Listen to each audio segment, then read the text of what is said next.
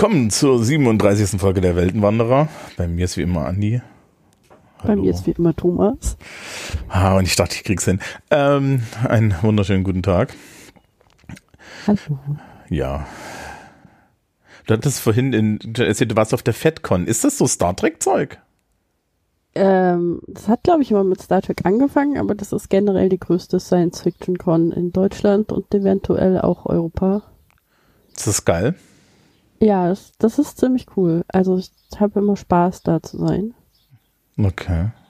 Also nächstes Jahr, liebes Publikum, ähm, kann, man sich kann man sich theoretisch auch irgendwie was von dir signieren lassen. Ja, genau, deshalb war ich da. Also ich war äh, zusammen mit dem Kollegen Christian Humberg äh, an, an seinem Stand und habe Bücher signiert.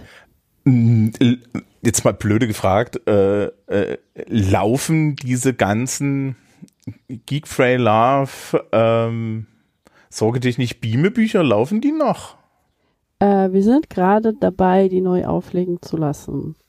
Das Also die sind, die waren out of print. Im Moment kriegt man sie äh, nur noch gebraucht. Aber wir wollen auf jeden Fall zusammen mit dem Verlag, der auch Eternum neu aufgelegt hat, also Calderan, äh, wollen wir jetzt erstmal so Gedicht nicht Beame zur nächsten FedCon dann neu auflegen lassen. Das ist derzeit der Plan. Das ist schön. Das freut Ja. mich. Ja. Liebes Publikum, wir halten euch auf dem Laufenden. Weil da wären ja hier, wären ja hier Zielgruppen zu finden. Ähm, gut. Ansonsten ähm, äh, äh, Spenden, Spenden, Genau. Danksagung. Ähm, ich habe eine Danksagung zu machen an meinen treuesten Fan, äh, zumindest was die äh, Kofi-Sendung angeht. Äh, ich bedanke mich bei Gastjunge für die Spende. Also noch, noch, weil das in der letzten Sendung, die ja gerade zum Zeitpunkt der Aufnahme gerade irgendwie so, so dann herausgepurzelt ist, ähm, das, äh, die Pause war meine Schuld. Ja. ich, äh, ich, ich bin jetzt wieder fit, es ist Sonne. Gut. Ähm, dann los.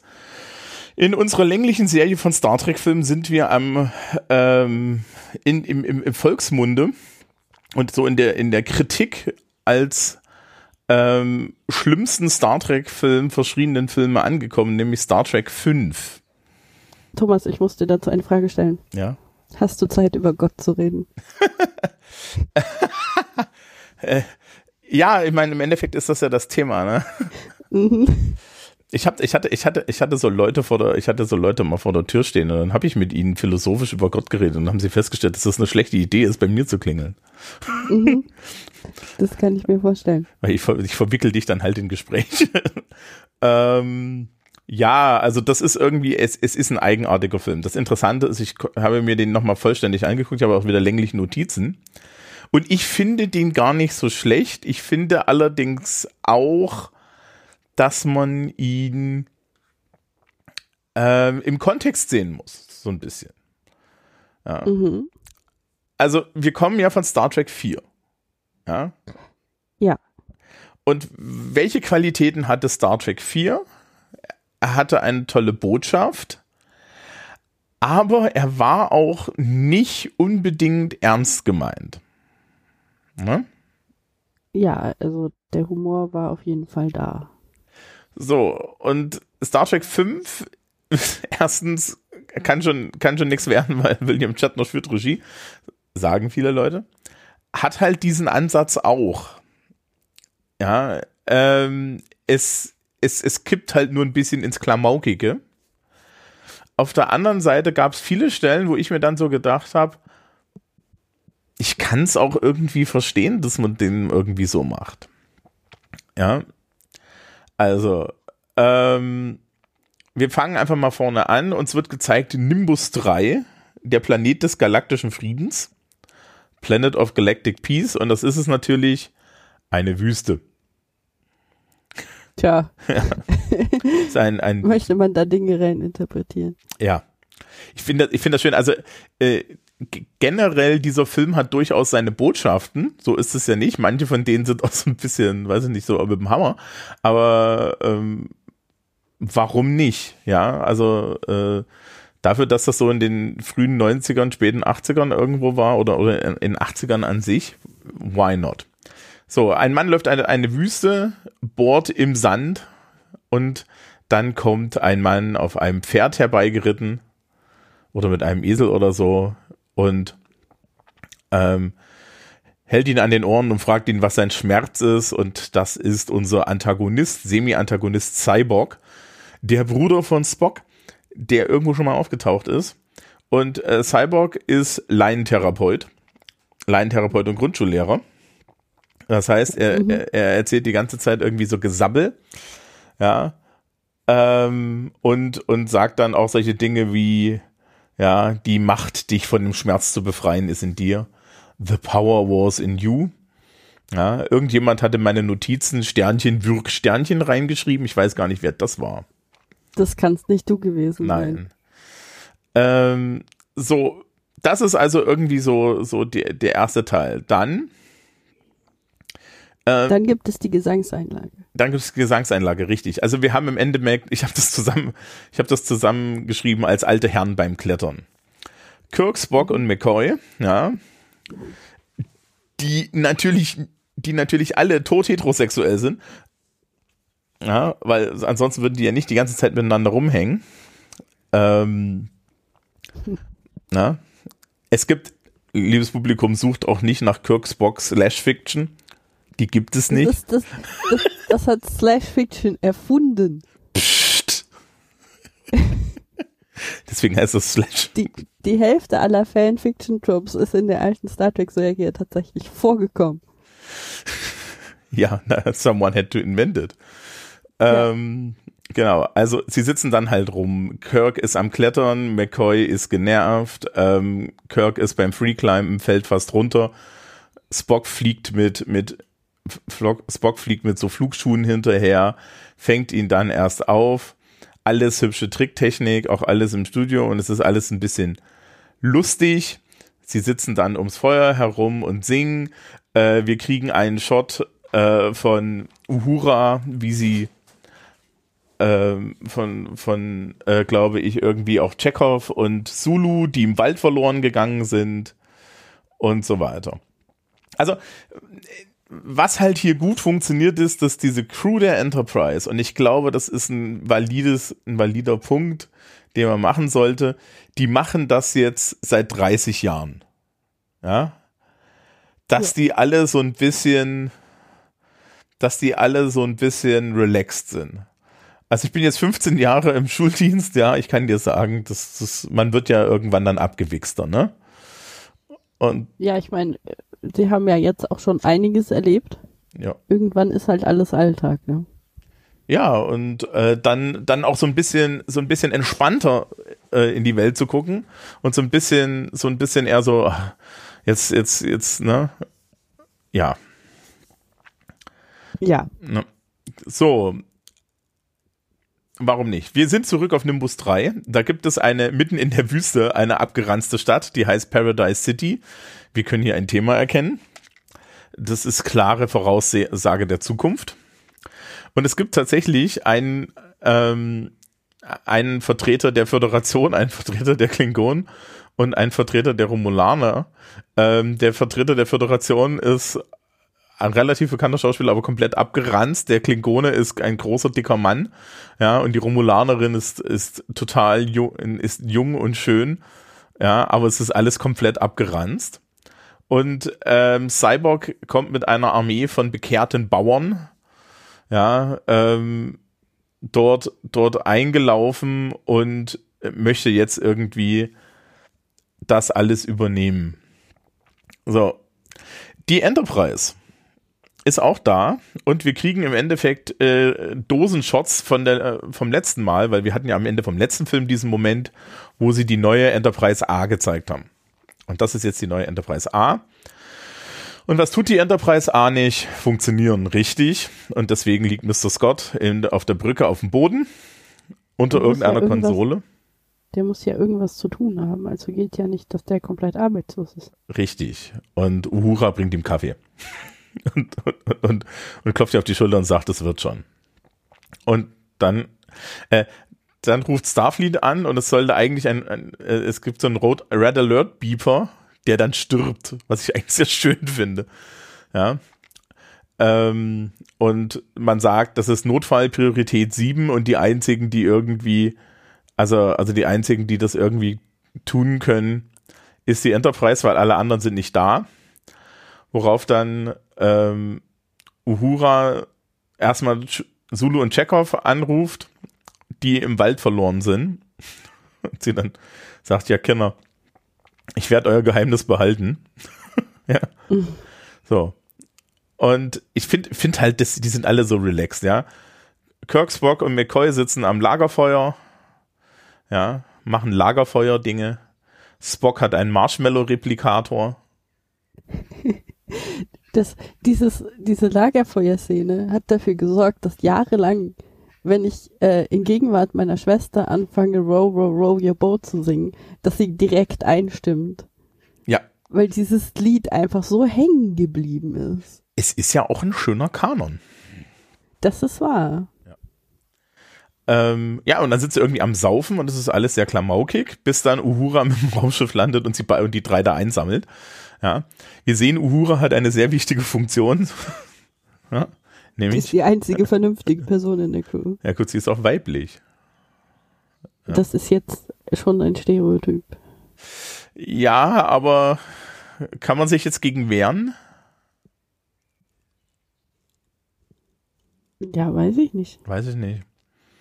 Das Problem ist, wenn wir es rumdrehen, wird es nicht besser. Uhura kriegt ja jetzt gleich ihren Moment. So. Ähm, wieder ein Szenenwechsel. Also die Enterprise soll ja jetzt hinfliegen, weil Cyborg hat der, der Föderation gesagt, er hat jetzt äh, diese drei Vertreter von Klingonen, Föderation und Romulanern äh, gemeinsam festgesetzt. Ja, und und er möchte sie erpressen und die Reaktion von, von Klingonen, Romulanern und, und, und Föderation ist so ein bisschen auf welchem Planeten? Wer? Was? Oh, äh, ja. Gut. Den gibt's ja auch noch. Ja, genau. Da haben wir ja auch mal jemanden abgesetzt. Auf dem Planeten sind übrigens Waffen verboten und trotzdem, und deswegen haben sich alle Leute die Waffen selber gebaut. Hier ist eine Leere versteckt. Ja. Mhm. Pazifismus funktioniert nicht, solange, solange eine Person der Meinung ist, dass Pazifismus vielleicht doch keine gute Idee ist. Ähm, wir kriegen aber noch etwas. Wir kriegen einen klingonischen Bird of Prey. Äh, Immer eine gute Sache. Die Brücke ist aus dem letzten Film, die ja wiederum die umgebaute aus dem dritten Film ist, aber jetzt hat sie ein Periskop. Und Großartig. Warum, warum erwähnst du das so? Weil mir sowas wichtig ist. Okay. Im dritten Film war ein Hund, im vierten Film war Kirk und Wale und im fünften Film ist da ein Periskop. Okay, und wichtige im, Sache. Und im fünften Film sitzt da, und im, ja, und im sechsten Film sitzt da jemand mit einer Augenklappe. Daran kann man das erkennen. Das ist immer dasselbe Bühne.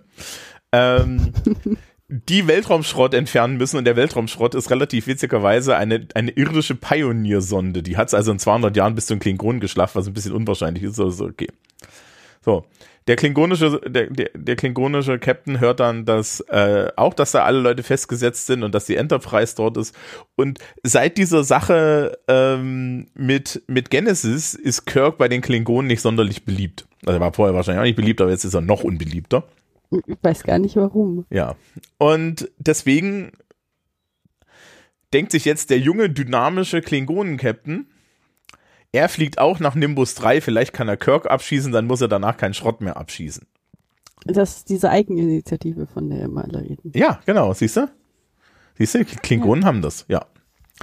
Definitiv. So, die Enterprise A ist, ist nicht einsatzbereit, ja, nichts funktioniert, aber trotzdem. Ähm, Kirk kommt, Kirk steht ähm, dann auf der, auf, auf der Brücke und redet mit einem Admiral, der ihm das alles erklärt und er trägt ein Go Climb the Rock T-Shirt.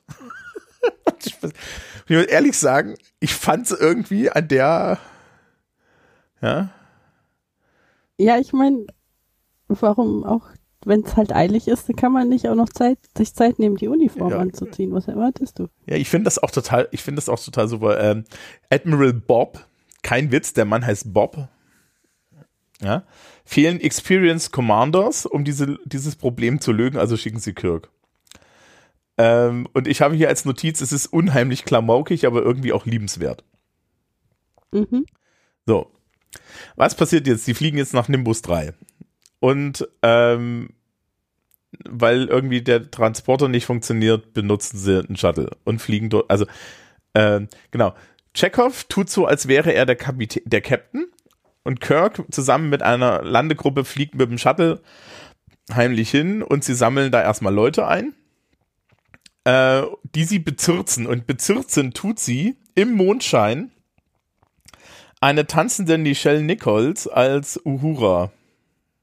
Stimmt, dieser Film hat diese Szene. Dieser Film hat diese Szene.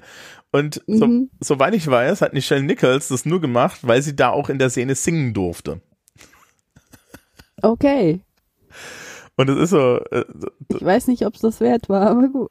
ähm, ich weiß nicht mehr welches dumme Wortspiel, aber es, da ist auch noch ein Wortspiel. Also äh, die klettern dann halt auf sie zu, sind so, die, äh, man muss sich vorstellen, sie steht auf diesem Berg, tanzt, ja, gegen den Mondschein. Mit diesen Blättern, die so Mit gerade. diesen, genau, mit diesen Blättern, ja. Also es ist, es ist, what the fuck? Und dann, dann gucken diese fünf, diese fünf wahrscheinlich auch sexuell ausgedürsteten Männer dann so zu ihr hoch, ja, worauf dann der Rest ihnen die Phaser ins Gesicht hält und sie alle einsammelt und dann klauen sie Pferde und reiten nach Paradise City. Mhm. Ähm, und Cyborg macht dann mit allen außer Kirk äh, so, so Hippie-Brainwashing, ja, also so, was ist mit deinem Schmerz, was ist mit deinem Schmerz und so weiter und so fort. Also offiz die offizielle ist, Erklärung ist, dass er eine vulkanische Gedankenverschmelzung machen kann und dadurch. Indem er die Leute ans Leute. Ohr greift wie Kai Opaka. ja, ich dachte immer, Gedankenverschmelzung ist, wenn dir jemand eine Spinne an Gesicht, äh, ins Gesicht hält. Aber so, weißt du, so die Hände so, so. Vielleicht hat der halt eine andere Methode. Der ist ja auch kein richtiger Vulkanier. Der ist ja, hat ja irgendwie sein vulkanisches Erbe ausgeschlagen im Prinzip. Äh, Nee, ja, er hat einfach nur die Emotionen mitgenommen. Das war doch irgendwie das der Punkt oder so. Ja, eben. Also er, er möchte diese vulkanische Tradition von ich unterdrücke meine Emotionen nicht mitmachen. Genau. Äh, worauf Cyborg dann feststellt, dass, dass Chekhov gar nicht der Captain ist, weil der Captain ist ja Kirk und Kirk ist vor ihm. Und ähm, dann sagt Cyborg, ja, also ganz ehrlich, diese ganze Geschichte hier ist eigentlich nur, also ich bin nur auf diesem Dreckball, weil äh, hier Klingonen, Romulaner und Föderation gleichzeitig sind und irgendeiner von euch wird schon ein Schiff schicken, wenn ich hier die Leute festsetze.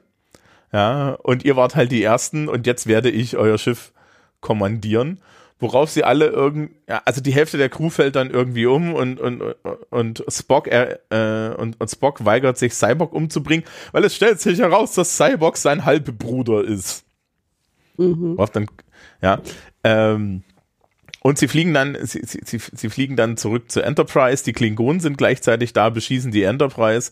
Sie machen eine ganz, ganz harte, äh, äh, eine ganz, ganz harte Landung im äh, im Sch in der Shuttle-Rampe, also ich meine, das Ding ist eh halb kaputt, ne? Ramponieren sie auch noch die Shuttle-Rampe.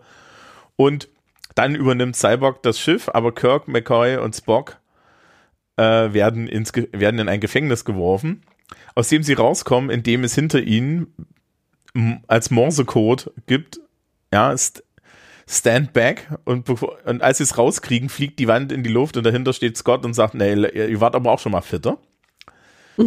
Ähm, zwischendrin gibt es dann so eine Unterhaltung in dieser, äh, gibt es dann so eine Unterhaltung in dem, äh, in diesem Gefängnis, wo Spock die ganze Hintergrundgeschichte erklärt, und Cyborg ist mein Halbbruder, bla bla bla bla bla, und er hat das alles abgelehnt und bla bla bla bla bla. Und es gibt diesen berühmten Moment, wo Kirk auf einem Klo sitzt. Das ist das einzige Klo in Star Trek. Okay, hast du das genau nachgeguckt, dass das das einzige Es ist das einzige Klo in Star Trek. Okay, großartig. Ja. Ähm, es ist, also, so, sie, sie, sie marodieren dann durch dieses Raumschiff, äh, durch, durch ihr eigenes Raumschiff und versuchen das wieder irgendwie unter ihre Kontrolle zu kriegen. Darunter gibt es dann so eine Szene, wo sie irgendwie, wo, wo sie irgendwie verfolgt werden und sie dann mit diesen Hoverschuhen von Spock äh, im Turbolift-Schacht stehen. Und das macht jetzt ganz viele Fans total wahnsinnig und ich kann das auch verstehen, ja. Warum? Ähm, die Enterprise hat irgendwie 16 Decks. Mhm. Give or take. Ja, es gibt eine feste Anzahl, es gibt technische Zeichnungen für. Sie schießen da, sie schießen da ewig lang äh, hoch und im Hintergrund gehen immer Zahlen lang. Und sie landen auf Mhm. Deckbahn 50. Ah, Ja, ich sehe Sämtliche- das Problem. ja, genau, sämtliche Nerds Herzschlag. Ja, also es gibt, es gibt viele Gründe, warum, warum dieser Film von Leuten gehasst wird. Weil es, es ist, ist halt er- erstaunlich viel drin, they're playing it for laughs. Ja, also es ist, Roddenberry hat gesagt, dieser Film existiert für ihn nicht und ich kann so ein bisschen verstehen, warum. Auf der anderen Seite der Film, der, ja, der erste Film, The Motion Picture, ja, den wollte Roddenberry Ja. dringend haben und der war auch nicht toll. Aber Aber ich meine, dieser Film hier hat halt auch eine Futurama-Folge inspiriert. Das ist schon, hat schon was beigetragen zu, zur allgemeinen Popkultur, muss man sagen. Ja. Ähm, und es ist, es, es ist halt, ja, es ist klamaukig, aber ich fand's halt auch gar nicht so schlimm. Also, pff, es muss ja nicht immer um alles gehen, ja. Ich meine, da- da- wenn du irgendwie Star Trek Discovery guckst, die haben, das, wie viele Staffeln? Die, die vierte Staffel ist die letzte. Ähm, oder die fünfte ist die letzte oder so, keine Ahnung. Ähm, da geht's gleich immer um die komplette Galaxis. Und alles ist schwierig und alles ist dramatisch. Und ich so, oh Gott. Ja. Und hier hast du halt so, so ein, so ein Hippie-Prediger, der sich ein Raumschiff unter den Nagel reißt und Gott sucht. Und der Ja. Rest ist klamaukig. Ja. Ich meine, man, man hätte da natürlich auch eine ernsthafte Geschichte draus machen können. Wenn man das komplett anders aufgezogen hätte. Und dann muss man die zweite Frage Aber- stellen, hat diese Geschichte, wurde diese Geschichte nicht schon hundertmal bei Star Trek erzählt? Ja, ich meine, äh, Star Trek hat halt sehr viel Kommentar zu Religionen und so. Ja, dafür, dass es, dass, die, dass es eigentlich eine religionsfreie Sendung ist, ne? Das ist schon Die ganz spannend. Föderation ist religionsfrei. Wirklich? Das ist was anderes. Äh, weiß ich nicht, ob die Föderationsreligionsfrei ist. Ich fand damals bei Babylon 5 diese, diese, erinnerst du dich, bei, bei Babylon 5 gab es diese Folge, wo, Mit den, mit den Religionen, genau, mit diesen religiösen, mit, Ja. ne, wo dann, wo dann am Ende Sheridan einfach nur gesagt hat, so, also das ist, das ist unsere Vorbereitung. Ich habe Ihnen einen Vertreter von jeder, von jeder Weltreligion mitgebracht. Der Gang ist hier relativ lang, das kriegen wir hin. Ja, und dann läuft er nur lang. Mhm. Das, erst das, erst das, erst das, erst das, erst das, erst das. ja, das war eine Das- sehr nette, sehr Ja. nette Folge. Finde ich, finde ich gut. Ja, also sie fliegen zum, äh, sie, sie fliegen zum Rand, ähm, zum, zum Rand des Universums, was ganz lustig ist. Also ich glaube, äh, äh, die, die, die, die, zumindest ist das deutsche Plakat, nennt er das irgendwie am Ende des Universums, das ist genau das Gegenteil, es ist an der Mitte des Universums. Also sie fliegen Mhm. irgendwie in die Mitte und dort ist auch so eine Barriere und die Klingonen sind die ganze Zeit ihnen natürlich auch hinterher. Ja, weil, ne, der, der junge dynamische Klingonen-Captain möchte ja immer noch die Enterprise haben. Und Und sie fliegen durch diese Barriere hindurch und finden dort einen Planeten. Shakari, wo Gott ist. Ja, und Spock so, das ist alles ein Mythos und dann so, okay, da ist wirklich was. Und dann beamen sie herunter und Cyborg hat natürlich sein, äh, sein Erweckungserlebnis. Und Gott ist so eine Säule mit ganz vielen Gesichtern und sagt so, ich bin dein Gott, du hast mich gefunden, la la la la la. Kann ich bitte dein Raumschiff haben? Und Kirk stellt die große Frage, die Frage aller Fragen. Die ist eigentlich super. Ja, eigentlich ist sie schon super. Also muss man schon sagen, also es ist schon irgendwie nice, dass er dann halt sagt, ja, äh, kann, kann denn dieses euer Raumschiff mich transportieren, fragt Herr Gott sie so. Und Kirk fragt so, warum braucht denn Gott ein Raumschiff? War, war schon irgendwie eine kluge Frage, muss man ihm lassen. Ja, Ich bin allmächtig. Ah, wirklich? ja. Wenn du so allmächtig bist, warum kannst du hier nicht raus? Mhm. Worauf es sich natürlich wie jeder gute Gott erstmal anfängt, Leute mit Blitze zu bewerfen. Mhm. Und, und das macht dann McCoy sauer, weil McCoy das ja nicht mag, wenn Leute wahllos mit Blitzen beworfen werden. Vielleicht auch, weil sie ihm Arbeit machen. Ähm, das ist, oh, das ist eigentlich eine geile Fanthese. Das ist eigentlich eine geile These. Ja, McCoy ist gar kein, ist, ist gar kein Humanist und Menschenfreund. McCoy will die Arbeit nicht. Warum ist er dann Arzt geworden? Seine Eltern wollten das, keine Ahnung. Bei den meisten Das Leuten. ist, das ist Space-Kommunismus. Du musst keinen Job haben, wenn du nicht willst. Ja, das hält ja die Eltern nicht ab, oder? Na, Das ist, das finde ich ja bei Star Trek das Interessante. Prestige existiert immer noch. Siehe Kirk. Ja, das ist wahr. Ja, also so, Ja, du, du musst nicht mehr arbeiten, aber deine Eltern hätten gerne, dass du einen Prestigejob hast. mhm. Das ist schon traurig. hm, nee. Also mich enttäuscht das nicht, aber dann, ich bin auch ein zynischer Soziologe. Mhm. Hm, Okay, ja, Gott ist sauer und sie flüchten dann. Also sie versuchen dann vor Gott zu flüchten. Cyborg opfert sich, um den Rest aufzuhalten.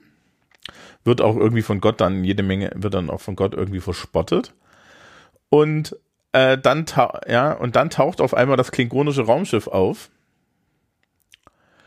und fängt an, auf Gott zu schießen. Wie man das so tut als Klingone. Ich Äh, finde, das ist so ein, ein sehr klingonische Sache, einfach mal auf Gott zu schießen.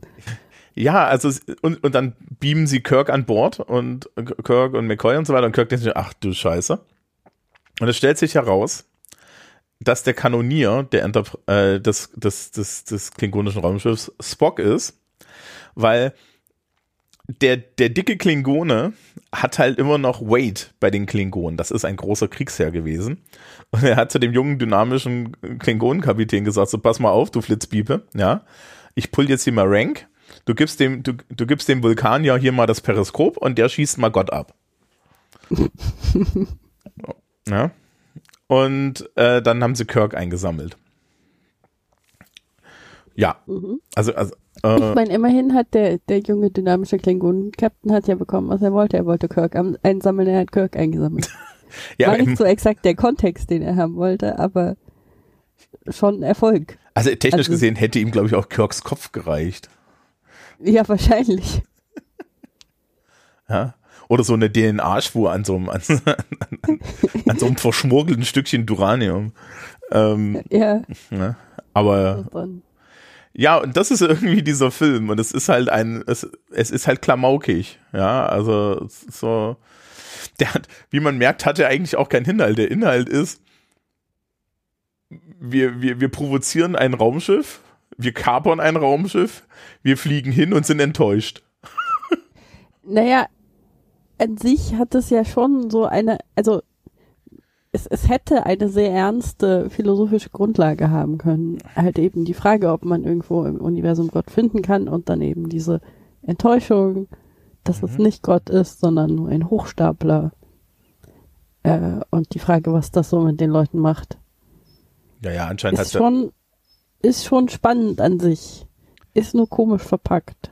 ja, aber Cyborg hätte das dafür überleben müssen und dann hätten wir noch eine halbe, eine halbe Stunde hinten dran gehangen, ja.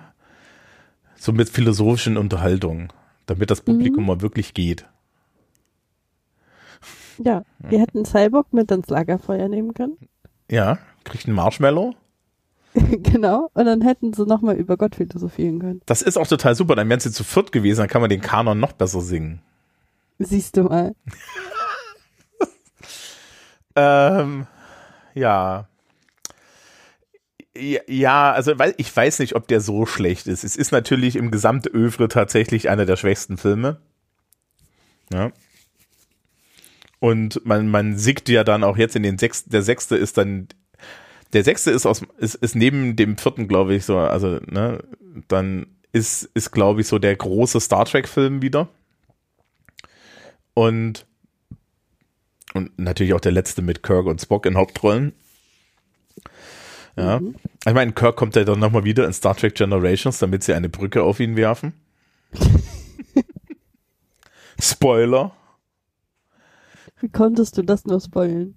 Ähm, es gibt, es gibt bei, äh, bei TV-Shows, ich weiß gar nicht, ob das noch so heiß. Es gab es lange den, den, war der Toppers für das Entfernen eines geliebten Charakters ohne jegliche Emotion und ohne jegliche Konsequenz. Drop the bridge on him. Ja. der just dropped the bridge on him. Und ich meine, es ist halt mit Kirk wirklich so, ja. Ähm, ich, ich meine, wir können, wir, ich, ich werde wahrscheinlich an der Stelle dann in, in, in zwei, drei Monaten nochmal darüber reden, wenn wir über Generations reden. Aber Kirk, äh, äh, Shatner hat danach noch Romane geschrieben, in denen Kirk wiederbelebt wird. Der hat das nicht gut verkraftet. Ähm, ich weiß nicht, nee, ich fand, ich glaube, er fand einfach, dass, dass das Ende dem Charakter nicht, nicht gerecht wird und ich kann ihn verstehen. Ja. Und es gibt halt tatsächlich so eine, ähm, eine Nicht-Kanon, also so, so, so, so im, im, im erweiterten Universe gibt es irgendwie so drei oder vier Shatner-Romane, die halt behandeln, dass Kirk, dass, dass Kirk wiederbelebt wird und dann noch irgendwelche Abenteuer erlebt. Und was ja ganz interessant ist, in Star Trek Picard, das hat er ja jetzt drei Staffeln und in der letzten Staffel ähm, waren sie in ein, waren sie in so einem, ja, Geheimforschungsdings ja, wo unter anderem der echte Körper von Picard rumlag, aber da lagen auch die Reste von Kirk rum. Aha. Ja, und dann war natürlich die ganze Fangemeinde so, Moment, Moment, da liegen die Reste von Kirk? Da könnte man doch mal mit dem Nekromanten vorbeigehen? ja. Oh also, also es, es, gibt technisch gesehen, gibt es dann noch Möglichkeiten. Ich meine, es ist ja jetzt so, dass bei Strange New Worlds ähm, tatsächlich ein neuer Schauspieler wiederkommt und wir kriegen ja, wir haben ja dann auch noch in, in Star Trek 2009, also in diesem Kelvin Universe haben wir dann ja noch Chris Pine, ne? Ja, schon, aber das ist J.J. Abrams. Ja, das ist, das heißt nicht, dass wir das nicht gucken müssen, ne? Ach, ja, ich hab's ja auch, ich hab's ja auch geguckt, so ist es ja nicht. Ich hab doch, ich hab mir doch eine fundierte Meinung dazu gebildet. Du meinst, du hast 90 Minuten an, am, am Objekt mit schäumendem Mund gesessen? Ich habe ich hab sogar Teile der Starfleet Academy Romane lektoriert, die darauf basieren. Mhm. Naja, aber komm, dafür hast du immerhin Geld bekommen. Das ist wahr. Wobei die richtige Antwort wäre wahrscheinlich nicht genug. Es ist immer nicht genug bei Star Trek Romanen. Es tut mir so leid für alle Leute, die gerne Star Trek Romane lesen aber die sind nicht gut. Also es gibt so, so ein, zwei dazwischen, die schon so gewisse Highlights sind. Aber der Großteil der Star Trek-Romane ist nicht gut. Wir, wir können ja hier so ein bisschen, so, so ein bisschen abbiegen. Ähm, liest man das, weil das gut ist? Oder liest man das, weil Star Trek ist? Naja, also man liest es, weil Star Trek ist, das ist schon so. Aber das heißt ja nicht, dass es nicht auch gut sein könnte. Weil ich habe mich das, ich, ich habe mich das ja schon immer gefragt. Du kennst wahrscheinlich auch Warhammer 40.000, ne? Mhm. Das hat ja auch ein direkt von Games Workshop so produziertes ähm, Riesenövre an irgendwelchen Romanen. Ja. Ich, kurz, kurze Erklärung für das Publikum, wer das nicht kennt. Ich, ich, das werde ich verlinken auf jeden Fall. Ähm, ja, also wer 40.000, äh, Warhammer 40.000 nicht kennt, ähm, ich kann damit nichts anfangen. Es ist furchtbar, weil es ist halt total kein Optimismus drin und sie haben in den 80ern angefangen und meinten, es sei eine Persiflage und heutzutage persifliert sich es nur noch selber, weil es keine ist. Aber ähm, es gibt da tausende dieser Romane. Ich frage mich immer, wer, wer liest das? Und das ist so, äh, das kann auch nicht gut sein. Und es ist dann halt so, so zum hundertsten Mal dieselbe aufgekochte Sache oder so. Ist, ist das wirklich nur so ein Fan-Ding? Naja, es ist halt so ein, so ein Ding, wenn du die Welt magst, dann ist alles schön, was dich so ein bisschen in der Welt leben lässt. Und ich kann jetzt über die Qualität der Warhammer-Romane halt auch nichts sagen. Vielleicht sind da ein paar richtig gute dabei, keine Ahnung. Okay. Ich meine, es gibt ja auch 5000 Star Wars Romane und da sind halt auch mal so Sachen wie die Swan Trilogie dabei und die ist halt richtig gut. Aber dazwischen sind halt diese Sachen, die Leute ganz eindeutig geschrieben haben, indem sie für Zeichen bezahlt wurden. Weshalb sehr lange nichts passiert, sehr ausführlich beschrieben. Und das ist dann immer so ein bisschen traurig. Ja, also vielleicht ist es aber auch, also, also vielleicht ist das aber auch bei mir so ein bisschen natürlich äh, literaturwissenschaftlos noch Business nach dem Motto, das ist, es ist so ein bisschen wie Kette. Ja, also ein bisschen Essen bei der Fastfood-Kette. Ja, so ist es. So dieses, dieses, dieses, dieses thematische. Ich weiß es nicht. Es kommt halt echt immer darauf an, was du möchtest von der Geschichte. Also du, wenn du, wenn du natürlich äh, einen literaturwissenschaftlichen Ansatz hast an deine Literatur, dann möchtest du ja auch bestimmte Dinge von deiner Literatur, wie zum Beispiel, dass man sehr viele interessante Dinge darin finden kann, mit denen man Interpretationen anstellen kann und solche Sachen. Ähm, wenn du so Tie-In-Romane zu irgendwelchen Franchises siehst, dann möchtest du halt einfach nur was haben, was so dasselbe Gefühl wieder macht, wie das, was du beim Gucken deines Lieblingsfilms hattest. Das ist ein Hm. komplett anderes Ziel.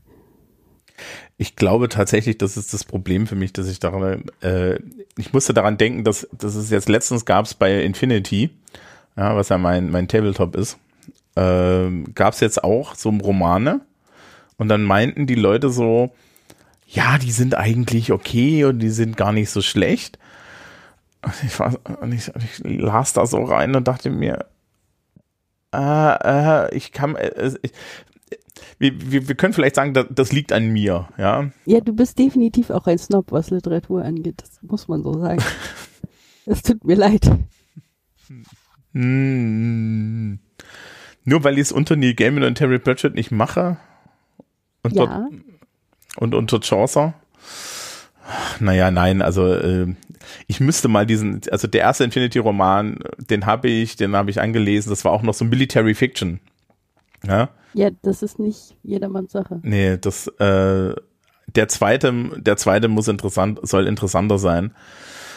Da habe hab ich den irgendwo überhaupt, ich weiß es gar nicht. Ja, aber das sind solche Sachen, und ich lese ja immer so wenig, weil ich immer den ganzen Tag lese. Ja, aber ja, das ist schwierig. Ähm, jo. Haben wir noch Ja. was? Haben wir noch was zu dem, zu diesem Film zu erzählen?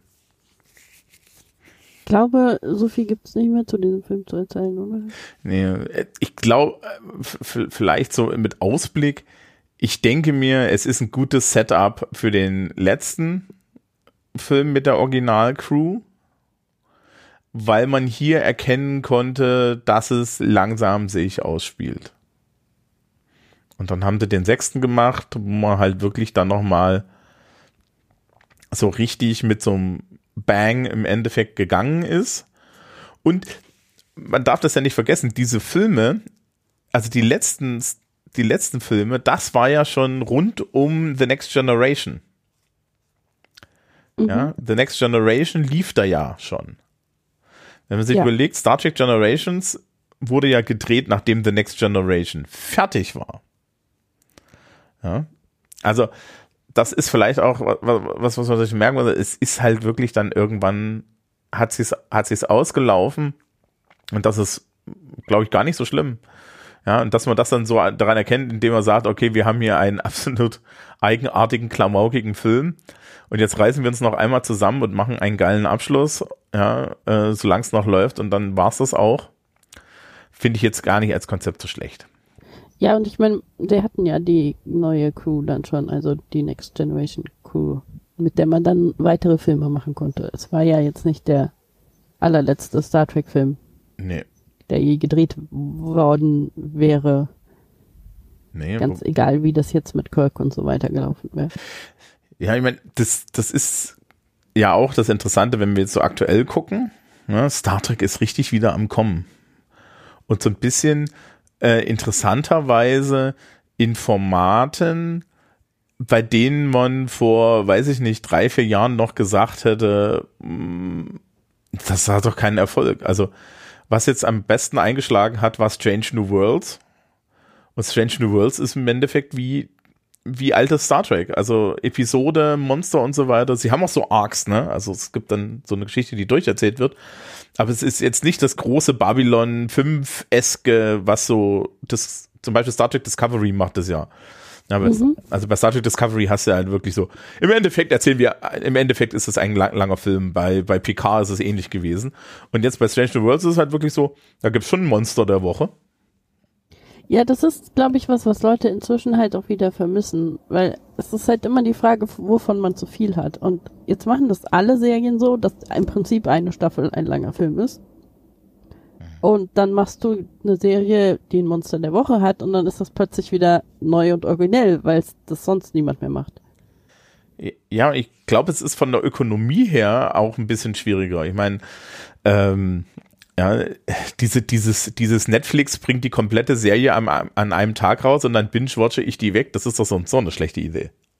Ja, sowieso. Also du brauchst eigentlich immer so ein bisschen Abstand. Also, dass Leute eine Folge gucken, dann darüber reden, ihren Freunden davon erzählen, man dann im Zweifelsfall, also optimalerweise möchtest du ja, dass Leute irgendwie so einen Tag haben, wo sie alle im Zweifelsfall auch gemeinsam dann die neueste Folge gucken und dann direkt darüber reden und dann malen Leute Fanart dazu und was auch immer. Und dann verbreitet sich das so. Wenn du halt die ganze Staffel so auf einmal irgendwo hindroppst, dann kann das nicht passieren, weil dann ist diese Zeit dafür gar nicht da. Ja, ich habe letztens, ich habe letztens irgendwas gehört, wo jemand meinte, äh, er hat niemals Breaking Bad gesehen. Mhm. Ja, weil zu Breaking Bad sagen die Leute, ja, also du musst schon die erste Staffel gucken, danach wird's gut. ich saß da auch so da, ah ja, das ist ja ein geil, das ist ja ein geiles Kriterium. Also ich muss dann irgendwie so 20 Stunden Schrott anschauen, damit ich dann das Gefühl habe, das wird hier besser.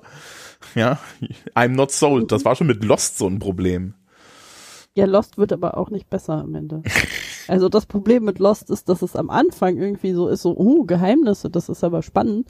Und dann werden die halt einfach kacke aufgelöst, weil Abrams das nicht kann. da sind wir wieder bei Abrams. Ja. Okay. Ähm, über Lost werden wir, glaube ich, nicht reden, oder? Nein. Weil ich gucke das nicht. Nee, ich weigere mich da auch, muss ich ehrlich sagen. Ich, guck, ich, ich weiß nur, dass sämtliche Leute von der letzten, von dieser letzten Folge ernsthaft enttäuscht waren. Ja, ja, ja, ich habe, ich habe tatsächlich mal die ersten zwei Folgen oder so gesehen. Das war irgendwie ganz nett, wie das alles so aufgebaut wird an den an Geheimnissen und so.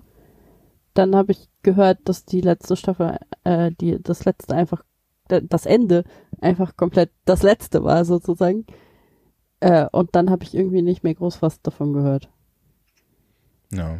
Nur, dass es halt dieses Ding ist, dass Abrams anscheinend sich mal wieder nicht überlegt hat, wie Dinge enden sollten. Und wenn du dann irgendwie 5000 Anspielungen und Geheimnisse und sowas aufbringst und dann irgendwie denkst, oh ja, ich überlege mir später, wie ich das auflöse. Und dann irgendwann merkst, dass du dich in eine Ecke geschrieben hast. Aber das in die Ecke schreiben ist halt in einer relativ wichtigen, erfolgreichen Fernsehserie passiert und du kannst das nicht, nicht, du kannst nicht zurückgehen und das nochmal ändern, weil das ist alles schon ausgestrahlt worden. Dann hast du halt ein Problem und dann kommt halt Scheiße bei raus. Ja. Ich habe ja hier dieses eine Buch, das von J.J. Abrams inspiriert ist, ne? Habe ich dir, glaube ich, schon mal erzählt. Äh, ja. Es, das Chef des Theseus. Das auf dem Stapel von, von Sachen liegt, die ich niemals weiterlesen werde. Weil es einfach nur Arbeit ist. Ja, also ja. das Konzept für das Publikum, das Konzept von dem Buch ist, es ist ein postmoderner Roman. In diesem Post, dieser postmoderne Roman hat aber Marginalien und zwar von zwei Studierenden, die sich Briefchen schreiben in den Rändern dieses Romans. Also du hast zwei unterschiedliche Handschriften da drin in unterschiedlichen Farben. Ja, weil der Autor des Romans ist unter mysteriösen Umständen verschwunden diese Handschriften sind auch noch in unterschiedlichen Farben, die indizieren, zu welchem Zeitpunkt das geschrieben wurde. Also du hast mhm. dann, die fangen irgendwie mit grün und orange an und dann wechselt es in blau und rot und lauter solche Sachen, ja, weil die dann halt den, die neue Stifte verwenden und so. Und dann liegen, liegen da auch noch irgendwelche Materialien drin, die die beiden Studierenden sich da gegenseitig reingelegt haben. Und der Witz ist, es ist absolut katastrophal, weil eigentlich müsstest du ja den Roman erstmal lesen, ne? also nur den Roman. Dann müsstest du das nochmal durchgehen und die Marginalien dazu lesen. Gleichzeitig verstehst du gar, ja, wenn du das gleichzeitig machst, verstehst du gar nichts. Mhm. Äh, und dann, dann, dann sind dazwischen irgendwelche Code-Räder und so weiter. Und du denkst, what the hell? Was willst du von mir? Ja. Und es ist ein total tolles Konzept, das, äh, äh, so wenn man sich das überlegt, ja, ich machte diesen Roman, der ist total intertextuell, das ist alles zusammengebracht, dass das eigentlich so scheiße ist. Naja. So. Ja, das ist, äh, das war, glaube ich, so ein Ding mit House of Leaves, ist das ja so eine Weile irgendwie innen gewesen, sowas zu machen. House of Leaves? Ja. Das, das, das kenne ich nicht. Äh, House of Leaves ist auch so ein äh, Daniel Levski oder so heißt der Autor. Ähm, ist äh, auch so ein Roman, das ist, also es ist nicht ein Roman mit Marginalien, sondern es ist eine Arbeit, die einen Film bespricht, in der ein, in dem ein Haus gefilmt wird, das innen größer ist als außen. Mhm. Äh, und in den in den Fußnoten ist dann irgendwie so der, der Typ, der das alles zusammensetzt, erzählt dann irgendwie von seinem Leben und wie, wie seltsam das ist und so. Äh, und dann gibt's halt auch ganz hinten noch so verschiedene Briefe und Zeug, die er noch dazu gefunden hat. Ähm, das äh, war ziemlich erfolgreich, glaube ich, im, auch ein Bestseller und ich nehme an, das hat da so einen Trend angestoßen und dann wollten ein paar Leute das nachmachen. Ja, ja, ich, ich schaue es mir gerade an. Also im Endeffekt so ähnlich, äh, so ähnlich ist, ist halt dieses Schiff des Theseus auch, ja, wo dann, da ist vorne dann zum Beispiel noch so ein Vorwort drin von jemandem, der behauptet, dass er den Autor kennt, aber auch nicht kennt und so weiter. Das ist alles total weird. Und ich denke mir dann so, mhm. ja, ach komm, verschwende doch nicht meine Zeit, erzähle lieber eine einständige Geschichte und ich finde das auch überhaupt nicht reizvoll. Aber dann, wir haben ja vorhin schon festgelegt, dass ich ein Snob bin. Mhm. Mhm. Gut, dass wir das festgestellt haben. Ja, das ist auch gar nicht so schlimm. Ähm, also für mich nicht.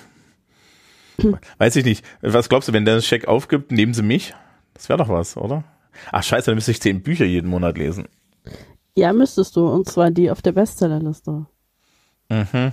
Mhm. Wir gucken jetzt nicht auf die Bestsellerliste. Wir gucken jetzt nicht auf die Bestsellerliste. Wobei auf der anderen Seite. Es ist äh, ziemlich traurig. Es ist ziemlich traurig. Jetzt ja, bin ich, jetzt bin ich doch. Traurig. Was? Das weiß ich nicht. Also, wenn wir schon dabei sind, was? Bestsellerliste Hardcover. Bestsellerliste Hardcover. Wir fangen bei der 10 an. Troubadour von Martin Walker. Ah, das ist ein Diogenes-Buch. Äh, ja, nee. John Irving, der letzte Sessellift. Mhm. Ist, glaube ich, ein Krimi, oder? John Irving ist Krimis. Ich weiß gar nicht, was John Irving so macht, aber das nächste ist ein Liebesroman, das ist Dora Held. Ist, ist Dora Held nicht das, was man so als, als, als Frauenromanautor äh, irgendwie so gerne hätte, so von der Qualität her? So, so. so von den Verkaufszahlen ja, ne? ja, genau. Gerne, ja. Ja. ja, auf jeden Fall. Ja. Hat man dann gut ausgesorgt. T.C. Boyle, Blue Skies. Mhm. T.C. Boyle, der große amerikanische Autor. Also sagen mir immer Leute, ich habe noch nie was von dem gelesen, aber ich finde, ich habe mit amerikanischer Literatur im Studium auch nicht wirklich was anfangen können. Die, war, die fand ich immer weird. Ich bin eher der Anglist. Eine Frage der Chemie, Bonnie Garmus, keine Ahnung. Das Cover ist furchtbar. Ja, das sieht so nach, das ist so ein, so ein Historien. 1961. Äh, äh, also sie möchte äh, über eine Frau, die 1961 Chemikerin werden möchte. Ja. Die Liebe an miesen Tagen, ha, das könnte sein, dass es auch ein Liebesroman ist. Das ist so, ähm, das ist so ein Genre, das sind nicht so ganz Liebesromane, mhm. sondern das ist halt mehr so, Frau setzt sich in ihrer Zeit durch und dann gibt's halt eine Liebesgeschichte dabei, weil das größtenteils auch von Frauen über 40 gelesen wird. Mhm. Hier die Liebe an miesen Tagen. Elias kann nicht länger verdrängen, dass er mit seiner Freundin in einem falschen Leben steckt. Ist das jetzt Science Fiction oder ist es einfach nur Kitsch? Und für Clara wird es Zeit, das, ja, das Alleinsein aufzugeben. Ja. Äh, okay, nee. Warum liest man sowas? Martin Suter. Martin Suter ist, glaube ich, immer ganz okay. Das ist aber auch so, so, ne, das ist auch irgendwie so. Das ist auch so, so. Auch ein Diogenes-Roman. Ja, ja. Es sind ja. erstaunlich viele Diogenes-Romane auf der Bestsellerliste mhm. gerade. Ja. Donna Leon, ja gut, Donna Leon zum hundertsten Mal. Äh, meine Mutter ist ja avid Krimi-Leserin und äh, meine Mutter meinte, dass ihr Brunetti langweilig wird, ne? ja, aber verkauft sich immer noch gut. Ja, natürlich. Das Solange ist, der auf Platz 3 der Bestsellerliste landet, dann hört die auch nicht auf, Brunetti zu schreiben. ja, und das tut er ja nicht nur in Deutschland. Ähm, das Café ohne Namen, ja, Wien im Jahr 1966. Okay, wir sind jetzt also irgendwie bei den 60ern angelangt, wenn wir so. Robert Simon verdient sein Brot als Gelegenheitsarbeiter auf dem Karmelitermarkt. Ja. Ähm, er pachtet eine Gastwirtschaft und eröffnet sein eigenes Café. Okay, äh, das klingt so ein bisschen so wie die, die, die, die, die, Sachen, die du schreibst, nur mit einem Mann. Ja, das ist halt, wenn das ein Mann ist, dann ist es plötzlich Ein Gesellschaftsroman, gell? genau. Und wenn das, Das eine, ist das Ding. und wenn das eine Frau ist mit einer Schokoladenfabrik, dann geht das nicht. Nee, das geht gar nicht. Nee, dann ist das Kitsch, ne? Ja. Ja. Weil geht ja Aber nur wenn um das ein Frauen. Mann macht, Ja. dann ist das was ganz anderes. Ähm, Atlas, die Geschichte von Parsalt, Lu Lucinda Riley und Harry Whittaker. Was zur Hölle? Alle sieben Schwestern sind an Bord der Titan zusammengekommen, um sich von ihrem geliebten Vater, der ihnen stets ein Regel blieb, zu verabschieden. Zur Überraschung aller ist es die verschwundene Schwester, die von Parsalt damit Parsalt, ach so, ihnen die Spur in ihre Vergangenheit aufzuzeigen. Aber für jede Wahrheit, die enthüllt wird, taucht eine neue Frage. äh, Okay, why? Like, like, why? Es gibt ein ganzes Genre, das nennt sich Familiengeheimnisroman. Ja, aber vermuten. why? ich meine, es ist, ich, wer geht, also, ich, ich, ich weiß, ich werde diese, die Frage bereuen, aber wer geht in einen Buchladen, sieht das, liest, liest diese, diesen Klappentext und denkt sich, boah, damit verbringe ich jetzt mal eine Woche. Ja, offensichtlich genug Leute, weil es ist auf Platz 1 der Bestsellerliste. Ja, aber wer? Ich meine, how? Ähm, ich, ich, ich, bin so, ich bin so fern von dem allen, oder? Ja, Also, aber äh, sowas müsstest du ja lesen, wenn du Dennis Scheck. Ach, Äh, ja, gut. Äh, Paperback ist übrigens nicht besser. Bei Paperback auf Platz 1 ist Sebastian Fitzek. ja, Aber da könnte ich den, da könnte ich den, dann könnte ich wenigstens den, den Dennis Scheck dazu. Ja, das ist Gewaltpornografie. Bei den Taschenbüchern auf Platz 5 hast du übrigens Ini, Ini Lorenz. Das ist, das ist, das ist die, das ist diese andere Liebesroman-Sache, die sich so, so, so, so hardcore verkauft, oder? Nein, Ini Lorenz ist, das ist das Autorenduo, das die Wanderhure geschrieben hat. Stimmt. Die schreiben halt seitdem immer weiter historische Romane. Also, also, die, die Anführungsstriche hat man nicht so richtig gehört. Die schreiben weiterhin historische Romane. Ähm, ne? Was sich halt so als historischer Roman verkauft. Ja, ich habe da gerade den Klappentext. Der fünfte Teil der historischen Familiensaga. Auf der anderen Seite jetzt aus, aus deiner Perspektive gesehen, ne, wenn irgendjemand kommt und sagt, ja, schreiben Sie doch mal fünfte, schreiben Sie doch mal drei Teile dieser Familiensaga und das läuft gut und dann kommt jemand, können Sie noch mal drei schreiben? Das sagst du jetzt Ja, auch nicht natürlich. nein, oder? Ja, natürlich sage ich da nicht nein. Das sagst du nur so, überweisen Sie mal hier hin und danke. Ja. Also, also ich finde ich find das auch voll okay, wenn ich irgendwann mal auf der Bestsellerliste landen sollte, dürfen sich Leute auch gerne über meinen Roman lustig machen. Ich sitze dann so auf einem Haufen Geld, sehr gemütlich über dieser Kritik. Im wahrsten Sinne des Wortes. Wo, wobei, ähm, wer auf diese Bestsellerliste landet, ist es tatsächlich, also macht das finanziell was? Äh, also die Bestsellerliste ist die Liste der Romane, die sich am besten verkaufen. Von allen Romanen, die gerade auf dem Buchmarkt sind. Ja, aber also, also die Frage ist dann, kriegst du dann hinten noch mal was hinterm Vorschuss oder nicht? Ja, weil Ja, kann ja natürlich. durchaus sein. Also du hast, äh, man, man kriegt ja als Autor immer einen, einen Vorschuss, äh, der wird dann verrechnet mit dem, was man an prozentualer Beteiligung am Verkauf bekommt. Und sobald der wieder drin ist, kriegt man dann nochmal mehr Geld. Ja. Okay. Also das lohnt sich schon. Ja. Das war hier, äh, ne, der, der Mensch mit dem Wald, der dieses Buch über den Wald geschrieben hat. Der, Der Peter Wohleben. genau, ne? Der, der, der hat da auch irgendwie mit ausgesorgt. Aber Ja, der hat, äh, der hatte mal, ich habe mal einen Vortrag von ihm dazu gehört. Ähm, der hatte tatsächlich dieses Buch geschrieben und das ist ja deshalb so durch die Decke, Decke gegangen, weil der in irgendeiner Talkshow war und der kann halt sehr gut reden und sehr unterhaltsam erzählen. Äh, und danach war das dann auf der Bestsellerliste und seitdem sind seine Bücher einfach nicht mehr von der Bestsellerliste runtergekommen. Ähm, und er meinte, naja, und dann haben wir halt die erste Abrechnung bekommen und dann haben wir mal das Dach auf dem Haus neu gedeckt. Und dann kam die nächste Abrechnung und dann dachten wir uns, wir könnten jetzt auch noch ein neu, das Bad mal neu machen. So auf dem Level. also muss schon, muss schon nett sein. Aber der hat auch wirklich viel, äh, viel dafür gemacht, so was so Talkshow-Auftritte und Reisen durch die ganze Welt und so weiter angeht. Ja. Und, und du Äh. musst dich mit mir abgeben. Ich muss mich mit dir abgeben. Schlimm, schlimm. Schlimm, schlimm. Na gut, liebes Publikum.